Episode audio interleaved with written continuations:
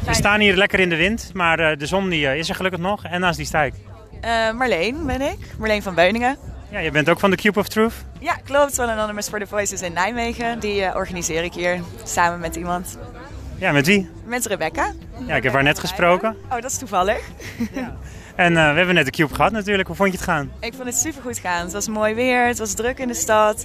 Eh, er zijn veel goede gesprekken geweest. Iedereen was, alle outreachers waren continu in gesprek.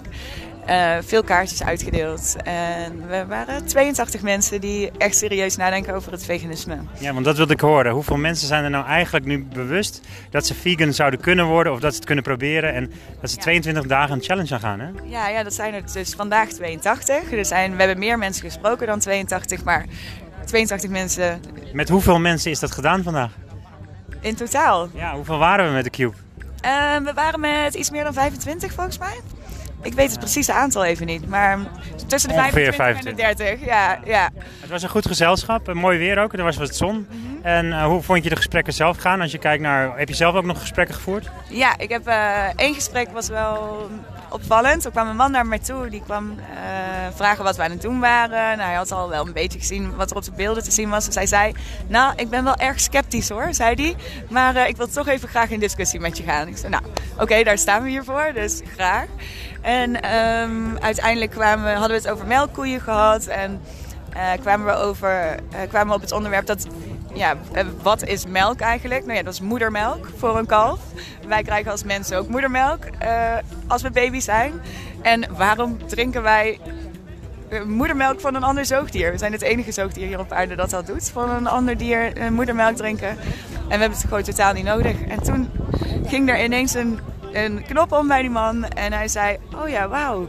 Zo heb ik er eigenlijk nog nooit naar gekeken. Het is eigenlijk best wel raar dat we dat doen. En toen zei je kokosmelk, amandelmelk, sojamelk, tarwemelk. Er zijn zoveel plantaardige vervangers. Je hoeft het helemaal niet. Je hoeft geen melk van een koe te drinken. Dus, en dat was, ja, dat was fijn. Die man die was super sceptisch. En in één keer was er een knopje om. Heel even over jou, want jij bent veganist, maar hoe lang al en hoe is dat gekomen? Eh, nu iets meer dan twee jaar. Ehm, daarvoor ben ik jarenlang vegetariër geweest. eh, voor de dieren. Toen dacht ik, nou, ik wil niet dat dieren doodgaan voor mijn voedsel. Toen had ik nog me niet verdiept in de zuivelindustrie en alle andere industrieën die er zijn. Ja, voor mij heeft dat echt tien jaar geduurd. Maar was het voor jou ook zo lang? Eh, Van vegetariër naar veganist? 12, even denken. Ehm, Er zitten wel wat nee, jaartjes tussen. lang- ja, dat heeft lang geduurd. Ik denk wel meer dan 10 jaar nog. Het is 12 jaar. Ja. Koppig waren we, hè, toen? Ja, best wel. Best wel koppig. En daarom snap je het ook zo goed dat mensen eh, die, lastig die connectie nog niet hebben gemaakt. En dat is ook heel begrijpelijk, want je bent zo opgevoed, opgegroeid. Het zit in een normen, waarde, cultuur. Dus ja, en, en, En je- wat is nu voor jou een van die tips die je dan meegeeft? Want je zegt nou, het is niet moeilijk, het is makkelijk of het kan gewoon. Dus iedereen die, het, die, die doet het ook. Er staan hier 25 mensen die zijn vegan, die zijn veganist. Ja, eh, wat is de tip? Nou ja, wat ik zelf had, heel veel mensen denken, oh dan moet je al je ingrediënten gaan checken, alle lijstjes vertalen.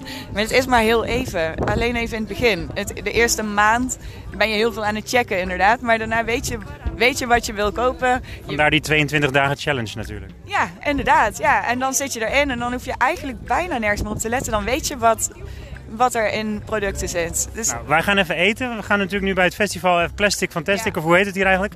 Plastic Festival, festival. Ja. Festival. Het gaat hier puur om ook bewust omgaan met het milieu, het plastic. En er staan hier een heleboel leuke dingen om je heen. Je ziet er een walvis volgens mij in plastic. En vlakbij de brug zien je, sta- staan we nu natuurlijk aan het water. Ehm, heel leuk om even zo samen met al die veganisten te staan natuurlijk. ja, dat is weer leuk. Dat, eh, dat is altijd een hele fijne ervaring. Wat ga je eten? Heb je al besloten? Eh, ik neem de van alles wat combi deal. Klinkt goed, eet smakelijk.